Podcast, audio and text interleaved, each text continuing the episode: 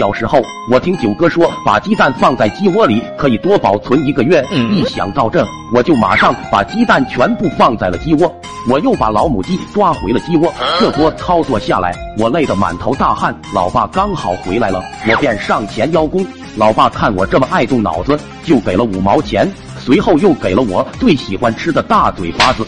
我这暴脾气，当时就冲到鸡窝，把所有的鸡蛋踩了个稀烂。整个过程一气呵成，丝毫不拖泥带水。外面的太阳很火爆，老爸的脾气更火爆。我也知道了，屁股开花原来不仅仅是形容词。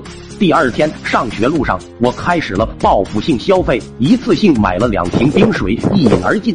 上课的时候，我突然感觉一阵尿意袭来，便举手申请去厕所。老师不满的看了看，让我憋着。我趴在桌子上哭了起来。老师无奈的说道：“去吧去吧，不用了，已经尿完了。”我不停的抽泣着。这次课堂撒尿让我出尽了风头，整个小学的人都对我钦佩有加。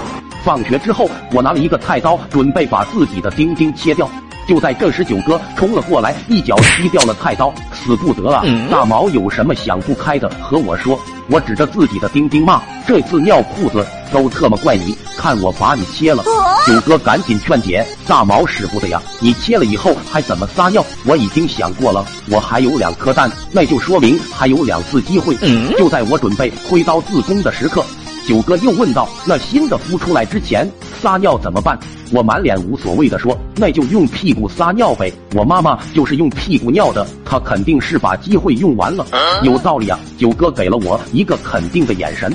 就在这时，老妈也过来了，把菜刀拿去切菜了。我失去了菜刀，很失落。九哥提议：“不如你先把新的鸟孵出来，再切旧的，这样不就更保险了吗？”